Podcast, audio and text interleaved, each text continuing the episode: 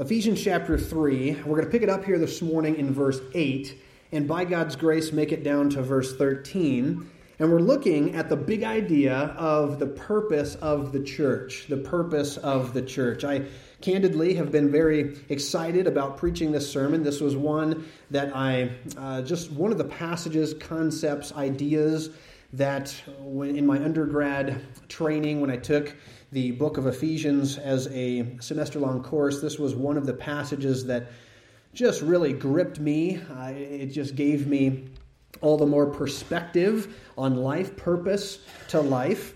And, and I've just been excited to get to this passage in our study of the book of Ephesians, and, and I'm prayerful that it will make as much of a, a help and impact on your life as it has in mine over the years. But my goal today is to get through verses 8 to 13, looking at the purpose of the church. And not only the purpose of the church, but by implication, the, our purpose, our function as believers, as a local assembly, congregation. And again, as I said, it, knowing the purpose that God has for our church and the church at large is what informs us as to our place in it. And it'll not only be this play, this passage, but many other thoughts and key concepts in the book of Ephesians, particularly when we get to chapter 4, that will all the more define our place in the plan of God as we take our place in a local assembly and we're part of the plan of God that He is uh, unfolding throughout history.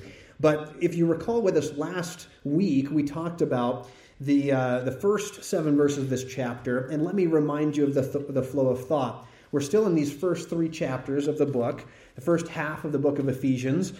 We are, are putting underneath the big idea, the heading of the, the doctrine, really, again, the doctrine being the first half of the book of Ephesians, and then the duty of the believer, uh, our, our belief, chapters 1 to 3, our behavior, chapters 4 through 6.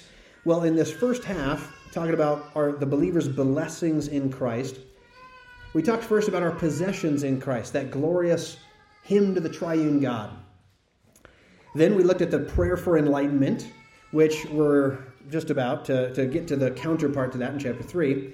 But we see this our possessions in Christ, this hymn of all that God plans from eternity past to eternity future in the plan of redemption is chapter 1. Then Paul pauses to pray that we would understand it, that we would come to uh, have enlightenment, to understand the, our place in the plan of God, etc. He's just saying amen. I'm good with it. I'm just saying. But not only are we to understand it, right? And so he prays for us to understand, but then he teaches us so that we would understand. That's chapter 2. It's not only our possessions in Christ, but our position in Christ. That's really the heartbeat of the book. We took several weeks uh, to, to unpack Ephesians chapter 2. But then we, we're now jumping into chapter 3, and the, the entirety of the chapter is really about this prayer for enablement, that not only we would understand, right, prayer for enlightenment, that was chapter 1, understand the truth that God has in store for us, and the truth of who we are, who God is, who Christ is, what the plan of redemption is, etc but also how we are then to live in light of it. So we need not only enlightenment, understanding, but we need enablement to apply God's truth to our life. And so that prayer for enablement is really the point of chapter 3. But if you recall last time we introduced this concept, that though he's going to get to that prayer, he starts, so it seems, in chapter 3, verse 1, he says, For this cause. And then he digresses. And then he gets back to that in verse 14 of the chapter. For this cause I bow my knee. And then he gets to the prayer itself. So, though the chapter, the point of the chapter is this prayer for enablement, he's not actually going to start the prayer until verse 14. Verses 1 to 13 is a digression of thought where Paul is he's taken us down a bit of a rabbit trail in order to help us understand and have context to what he's getting to with the prayer and then of course the subsequent you know latter half of the book and our uh, behavior of the believer etc but this digression from verse 1 to verse 13 is all about the purpose of the church. First, the, the, we talked last week about the plan of God, that Paul is part, he's been, remember, he's a steward of the manifold grace of God, of the mysteries of God, that God has given to Paul a place, a commission to teach and preach the gospel. And that big plan of God that Paul has a part in is ultimately to serve God's purpose for the church. God's plan includes and climaxes in some ways, at least in this age, this era of history, it climaxes with the church. And so Paul's elaboration uh, in, in you know this digression in verses 1 to 13 is really trying to get to what we're looking at here this morning, the purpose of the church in verse 8 to verse 13. And so again, this uh, this this concept is important for us to realize, and it, it's gonna we're gonna look at verses eight to thirteen and kind of break it down further by looking at these two ideas. The purpose of the church that Paul wants us to grasp in verses eight to thirteen. He's going to start by his role in preaching. That's really where we ended last time. Again, for sake of time, we couldn't fit all 13 verses into last week. There was just too much to talk about but we covered verses 1 to 7. But recall, it ended with Paul talking about his task, his role, his commission to be a preacher or one who proclaims the gospel. So we're going to pick up the thought there. That's where we left off last time. And we'll look at the preaching of Paul as he elaborates about it in verses 8 and 9. But then, of course, the purpose of that is to teach and preach not only the gospel, but also the purpose of the church and our place in that purpose. And so that's verses 10 to 13. All right, so that's where we're heading. So if you got your Bible, let's read that section, verse 8 to 13. Then we'll come back, start analyzing it piece by piece. All right, he says this Paul speaking to the Ephesian believers. He says, Unto me, verse 8, who am less than the least of all the saints, is this grace given, that I should preach among the Gentiles the unsearchable riches of Christ and to make all men see what is the fellowship of the mystery, which from the beginning of the world has been hid in God, who created all things by Jesus Christ. To the intent, the purpose, right? There's our purpose clause. That's the purpose of the church right there. To the intent that now, under the principalities and powers in heavenly places, might be known by the church the manifold wisdom of God, according to the eternal purpose which he purposed in Christ Jesus our Lord, in whom we have boldness and access with confidence by the faith of him. Wherefore I desire that you faint not at my tribulations for you, which is your glory. Pause there. Now, again, as we look at this section, let's look first at verses 8 and 9, the preaching of Paul, and then we'll get to verses 10 to 13, the purpose of the church. As we look at verses 8 and 9, and we look at Paul's elaboration uh, on his own role as a preacher, the preaching of the gospel being his commission that was given to him uh, all the way back in Acts chapter 9. He talks about first in verse 8 the privilege of preaching, and then the purpose of his preaching in verse 9. All right, so let's look at these two ideas briefly. The privilege of Paul's uh, to, to preach the gospel, and then his purpose in preaching the gospel. Look again at verse 8, where he says, Unto me, who am less than the least of all the saints, is this grace given, that I should preach among the Gentiles the unsearchable riches of Christ. Now, again, I know we're picking up uh, kind of midway through the digression. We were only talk, able to talk about verses 1 to 7 last time. But recall, verse 8, he's still in that same vein of thought he was talking about this commission given to him, the role he has as a preacher, one proclaiming the gospel of Christ. And that's what we talked about last time that Paul had received a special commission from God to expound God's mysteries concerning the church. And this mystery, and we talked about it last time, but the word mystery means it refers to a divine secret, if you will that was unknown in the era of the Old Testament, but is now being revealed by God in the New Testament era. In other words, it's new information, it's the next step in the plan of redemption, the progress of, of redemption that God revealed. And He revealed it step by step, down through the ages, from prophet to prophet, etc. But now, God is using Paul. That's what he's saying. God is, is using him, Paul the apostle, as, a, as a, an agent to reveal God's next stage in the process and plan of redemption. Namely, uh, again, we talked about the, the identity of Christ, that Jesus of Nazareth is the Christ. That's a new secret revealed in the New Testament that wasn't known in the Old. The Old Testament developed the concept of Messiah, but it didn't tell us who it was, his name. until we get to the New Testament. But not only was that mystery revealed, but of course the mystery of the Jew and Gentile, the equal, uh, the equality they have in one body in Christ Jesus. That concept that he spent so much of chapter two unpacking, he's saying that's a new concept that God is revealing, that it's, a, it's new to this era of history. And so that's what Paul's talking about. That's what he, we just finished talking about last week is his commission, Paul's commission given to him from God to expound the mysteries of God concerning the church. But after he describes that in verses 1 to 7, when we get to our text here in verse 8, Paul sees a profound irony in the fact that he himself, Paul, earlier Saul, that he has received this privilege because Paul truly sees himself as the least of all the saints.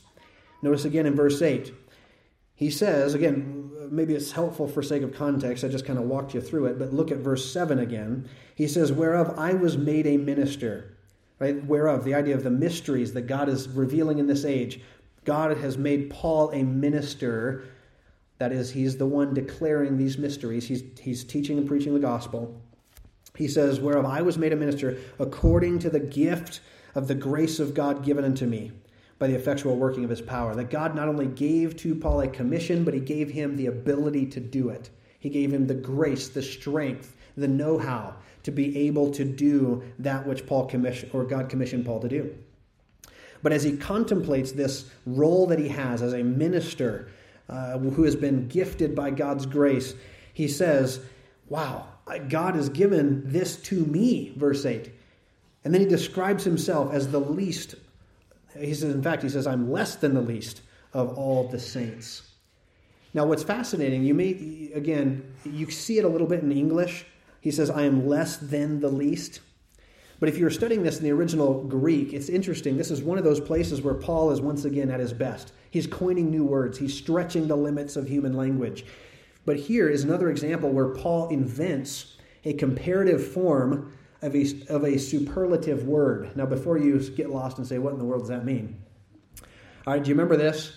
Uh, my, my mom and I, when I was a kid, we used to do this all the time, right? I'd say, I love you, mom. Or she'd say, I love you, Jeff. And I'd say, Well, I love you more. And she says, I love you most. And then I used to say, I love you, moster. moster isn't a word, right?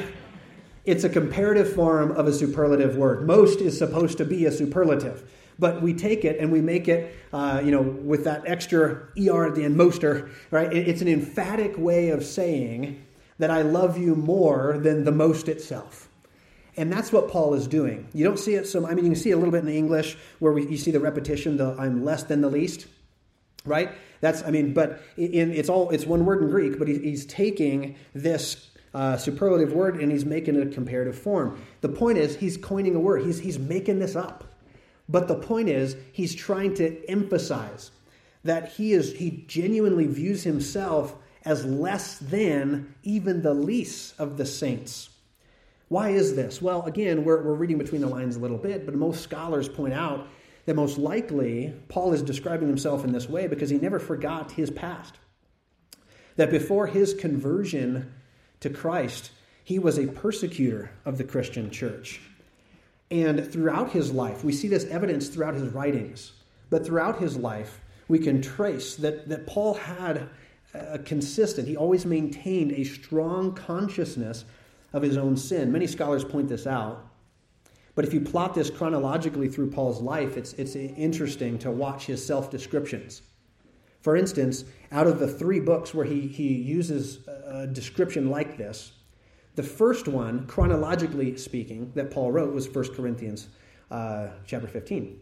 In 1 Corinthians 15, he calls himself the least of the apostles. You familiar with that? He says, I am the least of the apostles. In other words, there's a very select, special group of people that Jesus himself selected and commissioned that are called the apostles of Jesus Christ.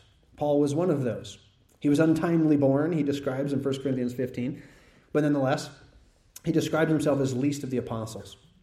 Well, then we get to Ephesians. The next of the three books where these descriptions are given is Ephesians chronologically speaking. First Corinthians would come first, then Ephesians. And Ephesians is written, and Paul describes himself here as less than the least of all the saints. But some of you who are familiar with this know where it's heading. But in 1 Timothy 1.15, remember how Paul describes himself, in, and this is the, out of those three books, this would be the last written. First Timothy was written late in his life, probably during his, uh, his release between his first and second Roman imprisonments. But when Paul writes in 1 Timothy 1, he describes himself as the chief of sinners. So do you see the digression? He goes from the least of the apostles to less than the least of all the saints to then the chief of sinners. In other words, Paul has a growing awareness of his own sinfulness. That is a mark of Christian maturity, by the way. To come to a deeper awareness, self awareness of our own sinfulness. It's part of Christian maturity. If you actually go the reverse, where you start thinking of yourself more highly than you ought to think, as Paul puts it elsewhere, you know, as the longer you're saved, the, the, the better you think you are. In other words, should we be growing in our Christ likeness and our godliness? Yes. Are we going to be sinless? No, but we should learn to sin less, as they say. Right? We're not going to be sinless, but we should sin less than we used to sin. That's part of growing in grace and growing in Christ likeness. But nonetheless, we're not going to be perfect. And the older we get, the longer we live, the more we battle our sinful self, then what happens with a Christian who is growing in maturity and self awareness, they actually have an increased understanding of their own sinfulness. And because you start learning your own heart a little bit better, you start realizing how finite and fickle and fragile our hearts are, as we talked about a little bit in the morning session and during the Sunday school hour in the book of Proverbs. But this idea is we see it in the life of Paul. And so Paul never forgot his past, never forgot where he came from. And so he's marveling at the fact that God has taken him and put him in this position of usefulness to proclaim the gospel. But he goes on. He says at the end of verse 7, or I'm sorry, verse 8, end of verse 8, and into verse 9, he gives us the purpose of his preaching. Not only is he privileged to preach, I love this. 1 Timothy 1, let me just, I, I got just a minute. I'm going to uh, so I'm actually back on the previous thought just a little bit because I wanted to go forward and then I had a thought and I said, "Well, back up. You know, let's let's think about this for a second. Um, there's this text. I always it always is near and dear to my heart, where Paul describes his own commission in 1 Timothy chapter one. He says, "I thank Christ Jesus our Lord." Verse 12, 1 Timothy 1:12. This is a freebie. It's not in your notes. But he says, I thank Christ Jesus our Lord, who has enabled me for that he counted me faithful, putting me into the ministry. He says, who was before a blasphemer and a persecutor, injurious, etc. It's later in this passage, verse 15, which is in your notes, where he calls himself, you know, the chief of sinners. But he's remembering where he came from. And it's important for us to, to do that. And I, and I love this passage because it talks about not only Paul's you know, sinfulness, and his, but he, he's, he's also underscoring the privilege it is to serve God.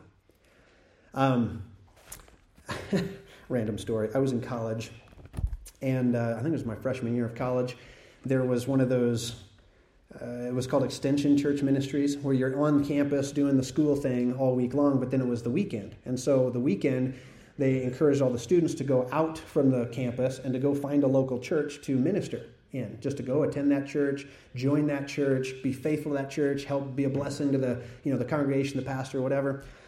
So I was part of a, an extension team that, that went to the same church for three years running. And then my fourth year, I switched extension churches uh, because it's a long story. But my, a buddy of mine and I, we, we took the church together because the church didn't have a pastor and it was dying. And so it was like, hey, you know, we, got, we went to help keep the church going and keep it alive.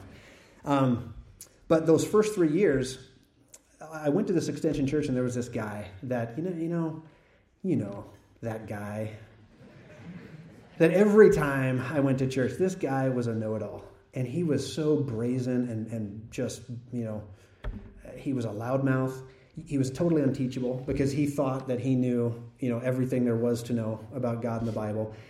And and he just would constantly come and, and you know because i was nice enough to listen to him rather than just you know write him off and walk away but that was to my own downfall because he just would come and talk to me every single week he would he would corner me and then he would lecture me uh, as to his greatness You know what I'm saying?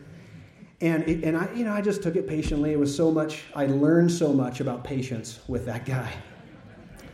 Um, but one time, and I could, and I didn't even mean to be I mean, but like I had just been working through 1 Timothy 1, and, and I talked about, because he asked me, it was one of the few occasions where he asked me a question and let me speak.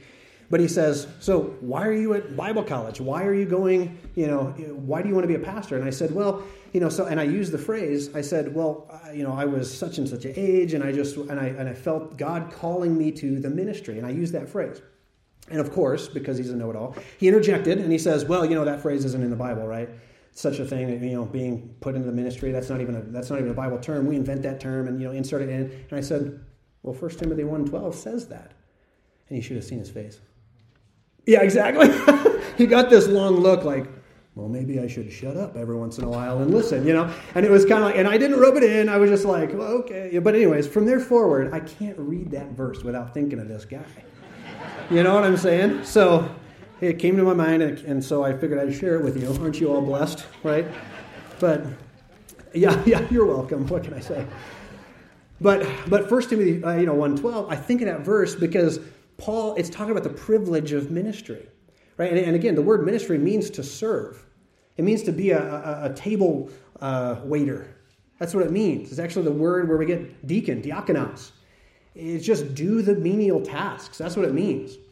And yet, Paul says just to do the menial task is a privilege of utmost glory. And he says, Man, thank you, God. David puts it this way in the Psalter, in the book of Psalms. He says, I would rather be a doorkeeper in the house of my God than to dwell in the tents of wickedness. I love that.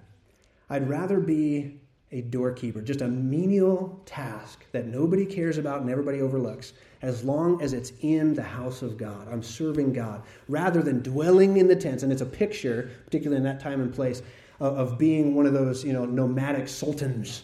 You know, this this just uh, entourage of wealth in a tent. And he says, I'd rather be that doorkeeper in the house of my God than dwell in the tents of wickedness. And you know that's it's so important for us to maintain perspective on that and the privilege it is to know God, love God, serve God. But that's what Paul's talking about here in Ephesians 3, right? We were going to get back to Ephesians 3, I promise. But here we are. We're making it full circle. That's what Paul's talking about. He's saying, look at the privilege it is to serve God. And he's marveling at it in verse 8. But then he goes on to say that his goal, again, into verse 8, into verse 9, he says, Unto me, who am the least of the, uh, uh, less than all the least of the saints, is this grace given, that, here's the purpose, that I should preach among the Gentiles the unsearchable riches of Christ, and to make all men see what is the fellowship of the mystery, which from the beginning of the world has been hid in God who created all things by Jesus Christ. In other words, he gives us two purposes to his preaching. He has the privilege to preach and serve God, but he says the point of my preaching is twofold. First, verse 8, to offer grace. He's preaching the unsearchable riches of Christ. But then, second, he's also preaching to grant purpose, to help all men see what is their purpose.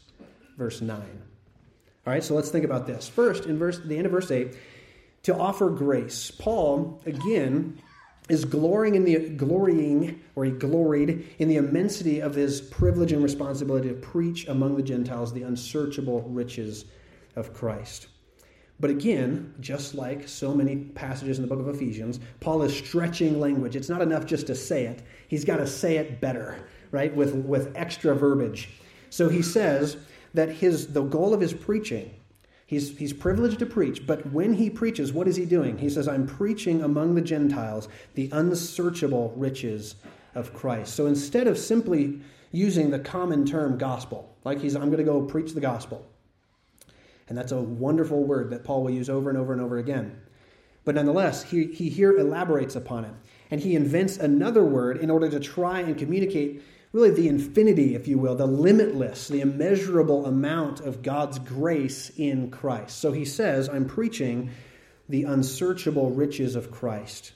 Now, this is a fun Greek word study uh, that I'll try and keep brief. But the Greek word that's translated unsearchable, that is here in our text, appears nowhere else outside of biblical Greek. It is built uh, off the word that actually is translated footprint. The verb form of this word was used typically to refer to hunting, tracking, or searching. But Paul places the alpha negative in front of that. This is the, the A that means not, or you know, he's negating the idea. He places the alpha negative in front of the adjective in order to create the word unsearchable. Right? So in the verb form, it means to search, to hunt down, to track the footprints and find something. But he says he uses it, turns it into an adjective, and he puts that, you know, alpha negative in front of it. So he says, the grace of God is unsearchable. This word does appear, again, in biblical Greek, including the biblical Greek of the Old Testament, the, the, the Greek translation of the Old Testament, known as the Septuagint. That's the LXX, you remember that? It's the Greek translation of the Old Testament. It does appear in Job, chapter 5, chapter 9, to describe the inscrutable and unfathomable ways of God. That God is so great and He's so immense, He's infinite, that we will ultimately never be able to find Him out. We are finite, we are limited, we have limitations. God does not. So that's what this word means. Paul's point then, in using this word, he's saying that Paul's preaching, in his preaching, it's really twofold. He wants first to explore and expound on the riches of Christ right? Which ultimately he's saying are beyond all human calculations or imaginations. He says, in other words, I could spend a lifetime. I remember asking my dad this when I was like 12 years old, you know, because dad would get up every week and he'd preach, you know, get in the pulpit and he'd preach and he'd preach three, four times a week. And I just asked him one time, I said, Dad, you know, I mean, I looked at the Bible and I was like, are you ever going to run out of stuff to say? You know what I'm saying? I said, man, I mean, it's just one book, right? And I mean, you're going to devote your entire life to talking about that book. I said, are you ever going to? And my dad, of course, you know, pats me on the head, my little naive self, and he says, oh, this is eh, the Bible. You never run out of things to say about the Bible. You know, and of course, as I grow in my own, you know, age and maturity and study, and I'm like, man, he was right. There, it's just, it's endless. It, you, you never run out of things to say. That's what Paul's saying here.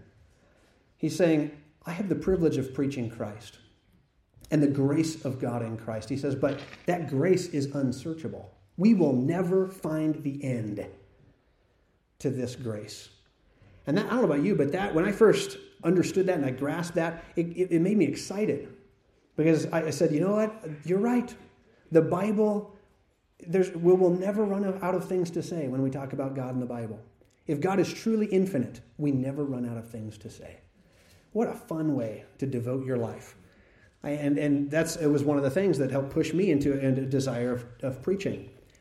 But that's Paul's point. He says his, his first goal is to simply explore and expound and hold up in front of people's eyes the glory of Christ, the grace of God that is unsearchable. But he also, through doing that, it also grants purpose. That's verse 9. Notice again, he says, I'm preaching among the Gentiles the unsearchable riches of Christ. He says, and, verse uh, 9, to make all men see. In other words, he has a second purpose to his preaching, which is insightful. In other words, once people were saved by the preaching of grace, the unsearchable riches of Christ, Paul had the additional responsibility of imparting insight into the nature of God's plan as it is now being revealed. He says, I want you first to understand the unsearchable riches of Christ, the glory of God, the grace of God, all on display in Christ, the glorious inheritance that is waiting for us. I mean, we could do a whole sermon and a sermon there just unpacking the unsearchable riches of Christ. Right? What does that refer to? Obviously, God's grace, God's plan, God's the inheritance awaiting the saints, all of the above. But he says, when I do that, when I talk about God's you know, grace and the unsearchable riches of Christ. He says, I'm doing it, verse 9, to make all men see what is the fellowship of the mystery, which from the beginning of the world has been hid in God, who created all things by uh, Christ Jesus. In other words, this is an, in, an interesting insight. uh, Clinton Arnold points this out, commentator through the book of Ephesians. He says this in his earlier prayer for his readers, right back in chapter 1. Remember this? The prayer for enlightenment. In his earlier prayer for the readers, Paul asked God for his spirit to illuminate their minds. That was back in chapter 1, verse 14, or 18, rather. And that's the word photizo. I, gave, I, showed, shared you uh, the Greek word. Photizo, that same word appears here in chapter 3 and verse 9. He now uses the same word to describe his own role of illuminating God's plan to his converts.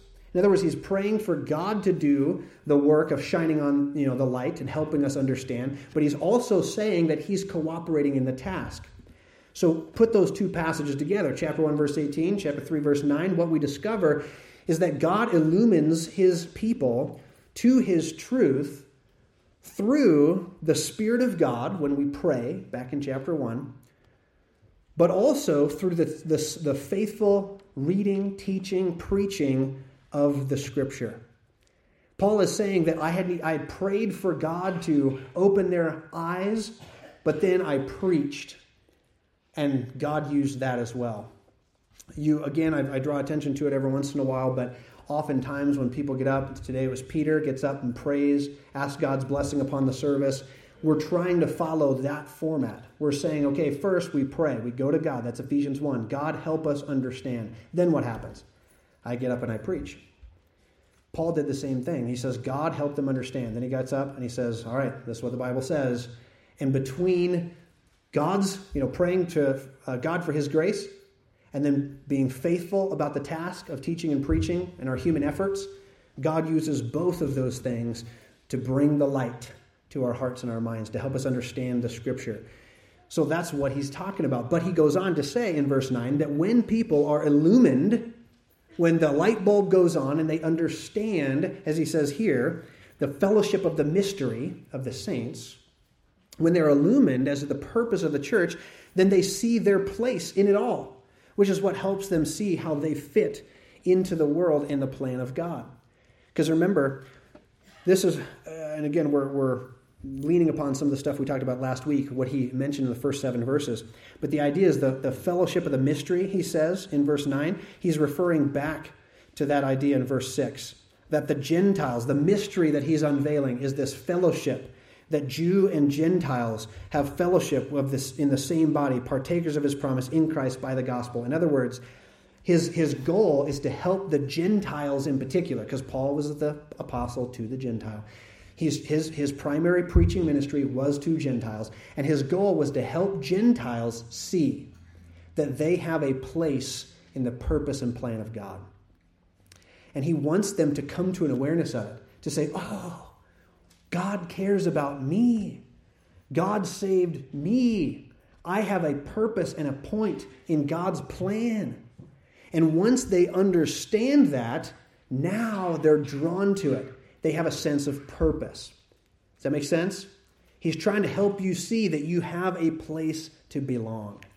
And that's what we discussed at the end of chapter 2, right? Because he, he, that's the heartbeat uh, of the book of Ephesians, the heart of the book, chapter 2, where he unpacks that concept. But notice how this idea of his preaching is, is for the purpose of trying to help people understand the fellowship of the mystery, which from the beginning of the world has been hidden God, right? That's the idea of a mystery. It was unknown uh, in the Old Testament era, but is now being revealed in the New Testament era. He says, I want you to understand what God is doing in this time, in this place, and how you fit into the plan of God.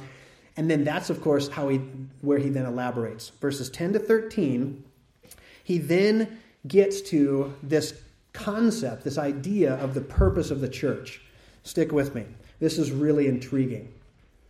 He says in verse 10, he says, to the intent. In other words, I want you to see that you have a place in God's plan, the fellowship of the mystery, that you as a Gentile have a place in God's plan. Why? Why is that important for us to understand our place? Verse 10 to the intent that now, under the principalities and powers in heavenly places, might be known by the church the manifold wisdom of God, according to the eternal purpose which He purposed in Christ Jesus our Lord, in whom we have boldness and access with confidence by the faith of Him. Wherefore I desire that you faint not at my tribulations for you, which is your glory. Paul's point in verses 10 to 13 is that his role in preaching the gospel and spreading the church actually serves a larger purpose in the plan of God. And that larger purpose is God's purpose for the church. In other words, there was an individual purpose Paul had, but that individual purpose served a larger corporate purpose. And that's what he wants to draw their eyes to in verses 10 to 13. So he describes how God has designed the church so that the wisdom of God can be uniquely put on display or laid out in front of the principalities and powers of the universe. This is a shocking statement. The first time I, understood what verse 10 is getting at, it was one of those jaw dropping moments. It was like, wow, it, helps me understand so much of the purpose and plan of God and my place in it. What I want to do for the next few moments is, is talk you through the concepts that Paul is here elaborating on, verses 10 to 13. And I want to do so by talking you through what I call the grand drama, the grand drama of God's plan, human history. I want to walk you through verse 10 in particular, and then how he applies it, you know, verses 11, 12, 13. But I want you to see, first of all, in this grand drama of what Paul is saying, the purpose of the church is. First, we, ask, we have to ask the question who's involved? Who are the actors in this grand drama? Second, I want you to see who's watching.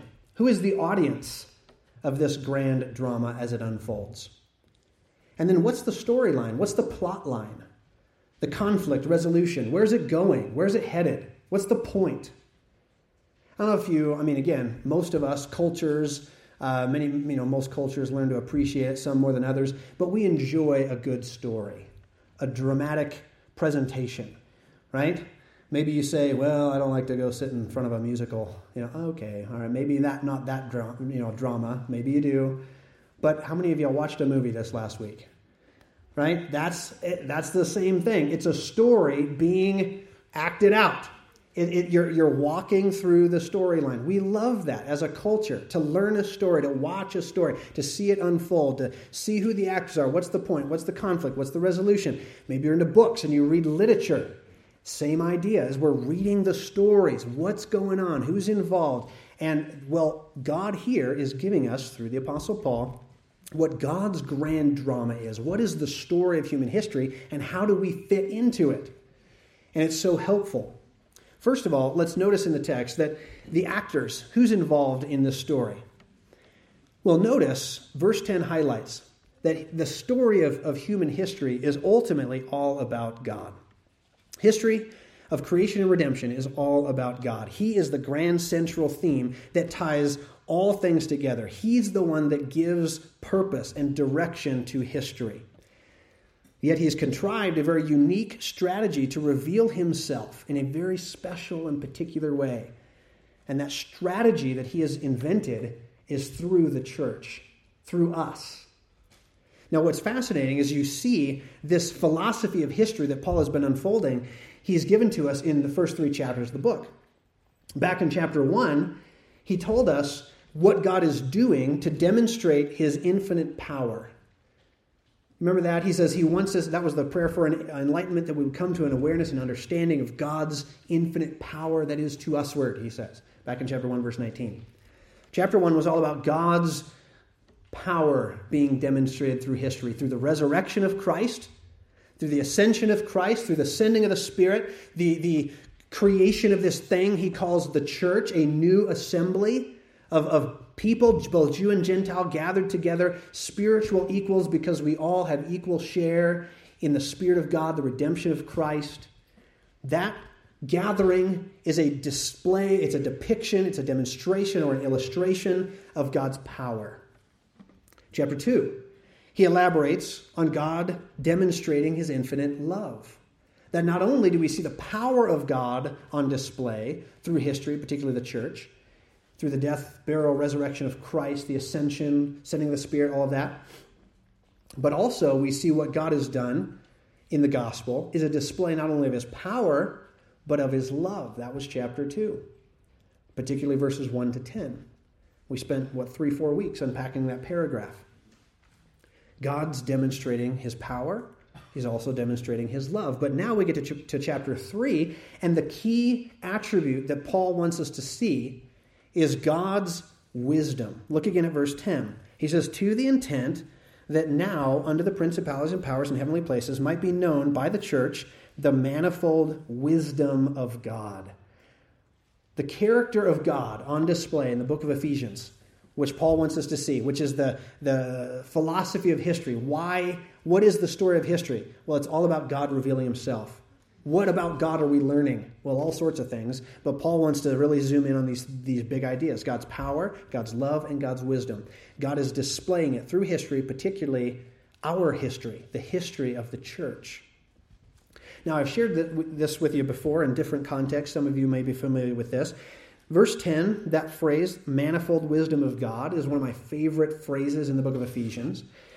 The word manifold is a really powerful Greek word study. The word manifold, translated here, God's wisdom is manifold, is also sometimes translated multifolded, multifaceted, many sided. It refers to something beautifully complex and intricate. God's wisdom is described with this word, and that word is used to describe other things, like a multifaceted diamond, harmonious variations of a strain of music, the delicate or interwoven folds of a flower, such as a rose. You look into it and you look at the, the intricacy of the design, the overlay of the folds, etc. Or the intricate tapestry, an intricate tapestry of extraordinary design. This word was used to describe that. The idea is it's describing something that has a lot of individual parts, but when you add it up together or you put it in sequence, it has a beauty that blows you away. That's the idea. And so you can use, again, the facets of a diamond. You can use, you know, a tapestry and these individual threads that you put in the right place, in the right order, the right sequence, and you now have this beauty. Or you have, again, if you're into music, the idea of the different notations. And you have all of it, the variations and notations, it comes into a harmony. And it's beautiful. That idea is, is the, that's the word that Paul uses to describe God's wisdom. And I've shared this with you before. One of my favorite illustrations of that, at least in my mind, it makes it makes sense, is you know I, I have this timeline of history book. You familiar with this? I've shared this before. I think uh, when you roll it out, I think it's like 23 or 26 feet long. I forget. And it takes like multiple tables, one right after the other, to unfold this timeline. And because it's again somewhere in the 20, 23, 26 feet long. And what's remarkable, it's just, just this beautiful timeline that it's walking you through the timeline of history.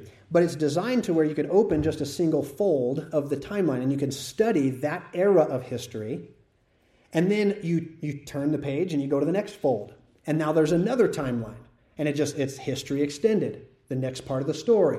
But what's profound is if you if you take it and you start in the first panel, the first fold, and then you go to the next one, the next one, the next one, and you unfold it all at once, you are seeing all the more progressively as you advance from fold to fold to fold, and then you put it all together. It is a very elaborate timeline of history. It's beautiful, it's breathtaking. The intricacy, the design, the complexity of history. And that's what this text is describing. God's wisdom is on display from the very beginning of history. And yet, as history advances, we go from this era to the next, we go from this fold to the next, we see more of God's plan. And then we see more of God's plan. And then we see more of God's plan. And then, for Paul's point, from our perspective in history, we look backwards and we see thousands of years of history leading up to our point.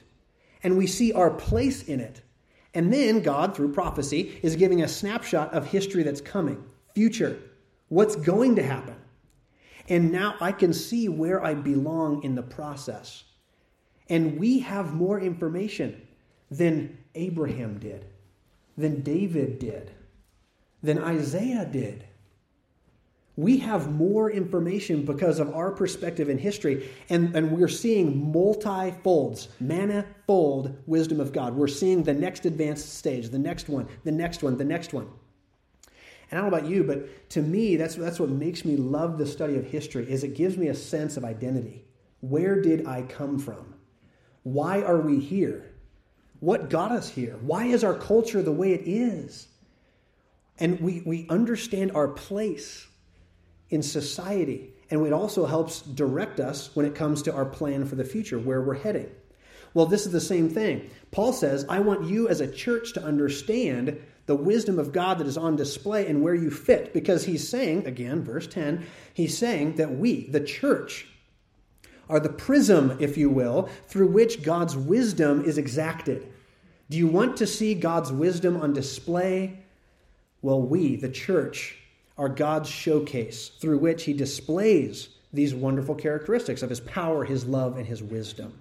Notice again verse 10 to the intent that now the principalities and powers in heavenly places might be known by the church, the manifold wisdom of God. God is showing his wisdom, but he's doing it through the church. We are the prism through which God's wisdom is exacted. Now, we'll come back to some concepts here in verse 10, but notice in verse 11 how it describes how this plan of God has been something God has been orchestrating all along. He says in verse 11, according to the eternal purpose which he purposed in Christ Jesus our Lord. This grand orchestration of the plan of God is according to his plan from eternity past to eternity future, the eternal plan of God. It's always meant to be this way. God's glorious plan has been accomplished, and he is being accomplished through Christ. That's what Paul wants us to see. Is that, in other words, as we think about the grand drama, who are the actors? Well, primarily it's all about God. God is the primary protagonist. History and life is all about God. But it's secondly, us. We are actors on the stage. We are part of this grand drama as it unfolds. And God is using us to display his wisdom. Well, who then is the audience? Verse 10 again, to the intent that now unto the principalities and powers in heavenly places. In other words, think of it this way think of the earth as a stage. There's a huge, huge audience that is out watching. The audience has been told that they will behold the manifold power, love, and wisdom of God, so they watch, they wait with excitement to behold what God is going to do, to display his power and his love and his wisdom. But according to our text, who is watching? It's the principalities and powers of the universe which exist in the heavenly realm. We've talked about this before, but the word heavenly realm, it's talking about this dimension of existence that is beyond our own. You realize that this physical world that we can see, touch, feel, experience, we can interact with, this is not the only realm of existence. You understand that, right? Give me a, you know, give me a nod. Okay? The Bible tells us there is another realm that at times interacts with this realm. And when God gave visions to prophets, of old. They were gaining a glimpse into that other realm. And in that realm, it is filled to the brim with other personalities, other beings. We, they go by various names. Here, they're, they're described as principalities and powers, angels, demons. These are real beings the Bible talks about. Jesus says he came from that realm into our realm in order to live our life and die in our place. And then he rose from the grave and he ascended back into the heavenly realm. That's where he's at right now. And he says, From whence we wait his return, and he's coming back. But the reality is, the Bible says there is another realm. And it is full of these creatures of all sorts of shapes and sizes. And they are watching what God is doing in this realm through us.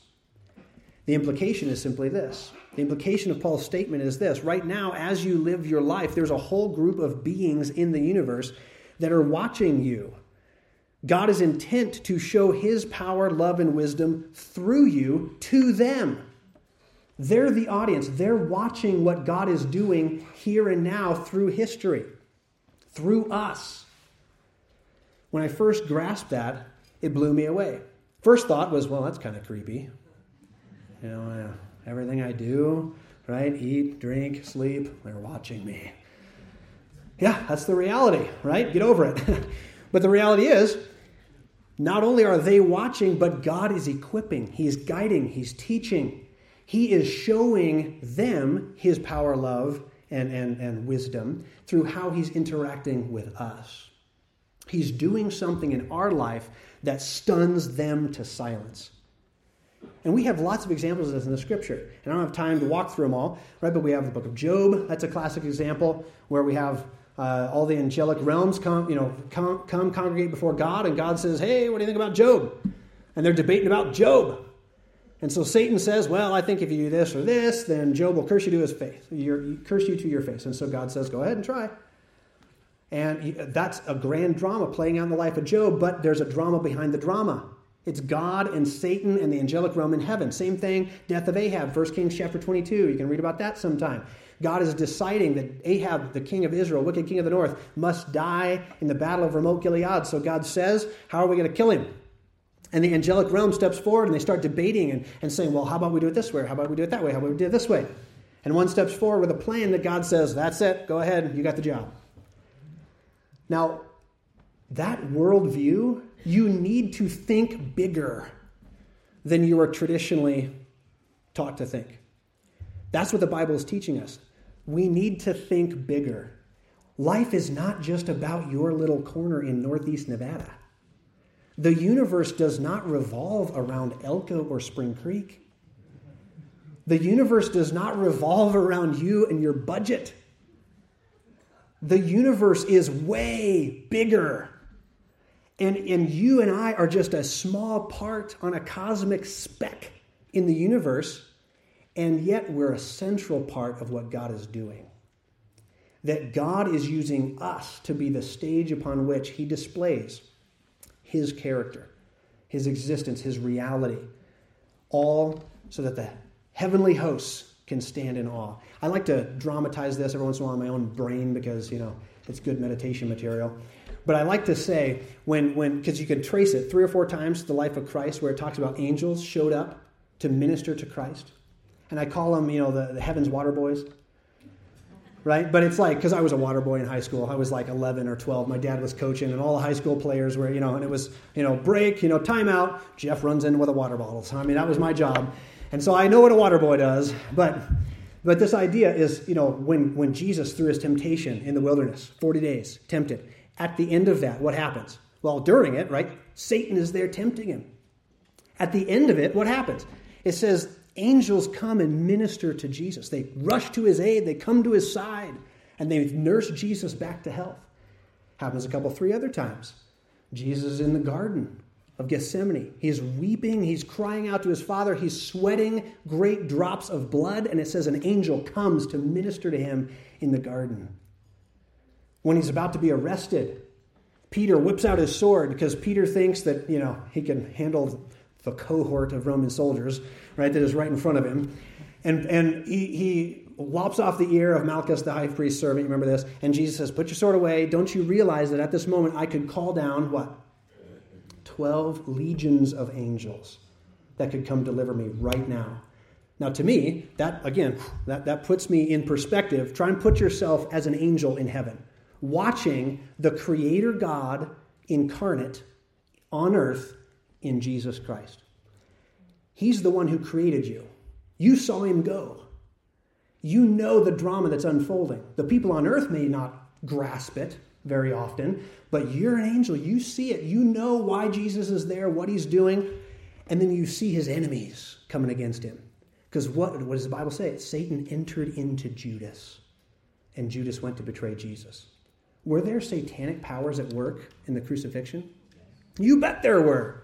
Satan is working overtime to try and make sure he thwarts the plan of God and the purpose of Christ on earth. But then you're one of the good angels. And you're just like sitting on go, right? You're like, ah, oh, just let me at him, right? And you're one of that 12 legions of angels. And, and, and you know, the Father says, nope, stay right there, right? It's not time yet. But maybe just moments, like when it was after, you know, after the temptation, 40 days in the wilderness, or while he was praying in the Garden of Gethsemane, whatever, you're one of the water boys that the Father says, okay, go ahead. You know, and you you rush to Jesus' aid, and you're there to help him, but then you're called back to heaven and you're watching. What's happening next? And then there's times of discouragement because there's times where the, the, the forces of evil seem to be winning. I like to say, in my own mind's eye, I'm sure when Christ died on the cross and breathed his last, there was a little rejoicing going on in Satan and his realm. They're thinking, ah, we got him. We got this. And you're one of the good angels, and you're sitting back with bated breath. What's going to happen next? Three days later, Jesus comes marching out of that tomb, and you're like, "Woo!" You know, you're throwing a, a you know a, a holy fit, and the bad angels now are saying, "Oh, didn't see that one coming." Right? He got us again. Well, that's the whole idea of the manifold wisdom of God. God is outsmarting the devil at every single turn. I love, I mean, we studied this in our study of the book of Revelation. And you look at what Satan is doing in this realm, in this day, in this time. What is Satan doing, not just at the national and cosmic level? What is he doing in your life? What is he doing to try and bring you down? What are the temptations that are placed in your path? They're watching and they're saying, Whoa, it, what's going to happen next? And God is doing something to reveal his power and his wisdom and his grace and his mercy through us to the angelic realm. I don't know about you, but that gives me purpose. That helps me see I have a point in this, I have a role to play in the process. So, track with me, and then we'll wrap it up. We'll transition to a song. But think about this here's the conflict, here's the resolution. Every good drama requires a conflict through which the characters change, grow, and triumph. Again, if you're into literature, you ever took a literature 101 class? They always tell you the common plot lines are man versus man, man against self, man against nature, man against God. Right? Those are the conflict that makes every good story a good story. There has to be conflict, there has to be tr- struggle, there has to be change, growth in the, in the characters. Well, what we're seeing, well, according to Paul, we are what God is using to display his glory and his grace and his wisdom, all of these things, but he's doing it through the church, and we are the ones in conflict. We are the ones going through the tests. We are the ones going through the hardships. We're the ones going through, as Paul says in verse 13, tribulations. Paul, so Paul says, again, he alludes to it. Let's look at verse 13. He says, Wherefore I desire that you faint not at my tribulations for you, which is your glory. In other words, Paul wants to put a totally different spin on this. He wants to revolutionize the way they think as a, as a church in, in Ephesus. He says, If you hear that I'm in prison, and your first reaction is to be troubled by that, that you're like, oh no, Paul, I'm so sorry. And Paul says, But God has allowed this tribulation in my life because I was serving His purpose of preaching the gospel. And this trouble that I'm experiencing is for your benefit, your glory. You are benefiting by my trials. So rather than sit and throw a pity party, oh, Paul, we're so, you know, Paul says, no, no, no, no. Realize I am just part of the grand drama. God has let this happen. God's the one who has made sure that the plan is, is going according to his purpose. And yet he says there's, there's a purpose behind it. So don't be troubled at my tribulations for you. God is using my hardship for your glory. In other words, this, is, this should transform the way we think about life. Our suffering is not pointless, it never is pointless. Our suffering, rather, is purposeful. Our suffering is particularly for the sake of the gospel, for the sake of what God is doing in and through the church, will actually bring glory. That's what Paul's point is. That God is using even the hard times of our life, the trials, the temptations, the difficult uh, you know, health crisis, whatever you're going through. God is using it for the purpose of His glory, and the angelic realm is watching. And you and I get to be a part of this grand process. And then one day we get to enter beyond the veil, as the old hymn writers wrote, and we get to be part of that realm. We get to see it from the other side, looking back. And we can see what God did and why God did it in our life, through our life, down through the stages of history. And we will sit back with awe and wonderment at what God has done. Isn't that marvelous? And that note of, of purpose is what gives us the spirit of triumph and victory. That we don't have to live life cowering in a corner, wondering why, because we actually have been equipped with the, the truth of what God's doing and why He's doing it, ultimately for His glory. So, with that said, all right, we're going we're to do a closing song. What I would like to do is we're going to sing, because I want to sing about victory. I want to sing about triumph. I want to sing about this idea of what God has done through the ages of history to bring glory to himself and victory to his church. One of the guys I grew up with, Bill Bennett. He was part of Nephi Church my entire grown up year years. He just died a few years back. Every single time we asked for favorites, he used to say, Victory in Jesus, right? That was the song. I can't sing this song without thinking of Bill Bennett. But I want to sing Victory in Jesus. And, and just let me walk you through it real quick. And, and, and, I want you to sing with gusto, right? That's a word, right? Sing with gusto. Why? Because we have the victory. In other words, try and personify or put in your mind's eye that angelic realm that's watching the crucifixion, watching, oh no, what's this? Well, but then you see the victory. Uh, you see what God does in His wisdom to pull it off, to defeat Satan in the wicked realm. But that's what this song is all about. I heard an old, old story how a Savior came from glory, He came from the other realm. How He gave His life on Calvary to save a wretch like me. I have a purpose. I'm, I'm part of the plan of God, a saving purpose of redemption. I heard about his groaning, of his precious blood's atoning. Then I repented of my sins and won the victory. I decided I was going to participate in God's plan. I repented of my sins. Now I'm part of this victorious plan. Chorus, if you're familiar with it. Oh, victory in Jesus, my Savior forever. He sought me and He bought me with His redeeming blood. He loved me ere I knew Him. Even before I knew Him, He loved me. Why? Because it's part of the eternal plan of God. Chapter 3, verse 11.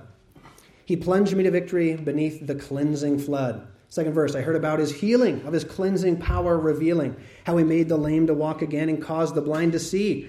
Then I cried, Dear Jesus, come and heal my broken spirit. And somehow Jesus came and brought to me the victory. Again, there's a purpose and a point. He's bringing victory to us. Third verse, I heard about a mansion he has built for me in glory. Because when we leave this realm, we're going to the next one. And I heard about the streets of gold beyond the crystal sea, about the angels singing in the old redemption story, and some sweet day I'll sing up there the song of victory. It's coming that we're going to be victorious one day. All right? So stand with me, sing with gusto. Let's sing Victory in Jesus. Go ahead, give us our intro. Hmm.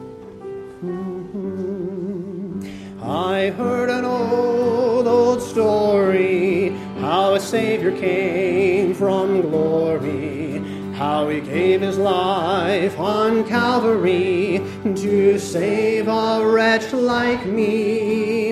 I heard about his groaning, of his precious blood's atoning. Then I repented of my sins and won the victory.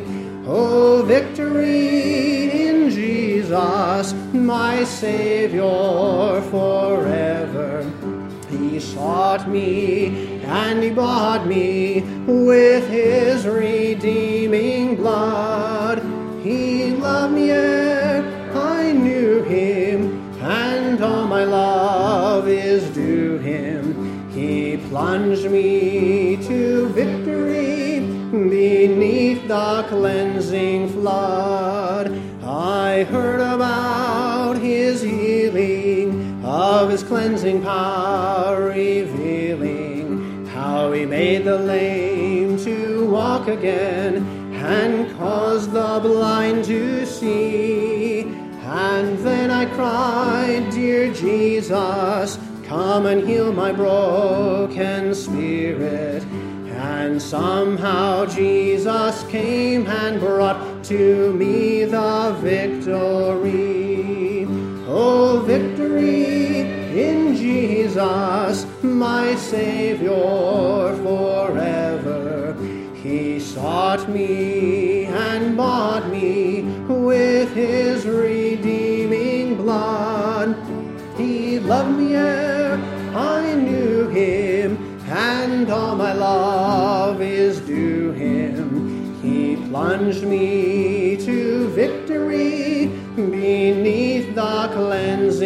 flood. On the last, I heard about a mansion he has built for me in glory.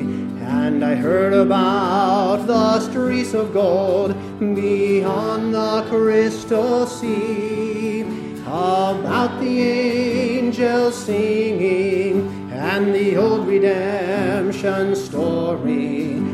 And some sweet day I'll sing up there the song of victory.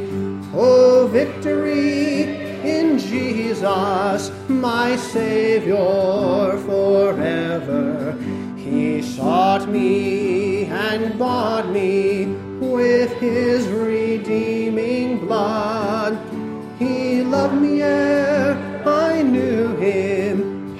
and all my love is due him. He plunged me to victory beneath the cleansing flood. Let's pray. Father, thank you so much. Thank you for the grand drama that you are unfolding down through the eras of history, up into ours and on into the future. Lord, we thank you that you have given to us a place and a purpose in this grand and cosmic plan.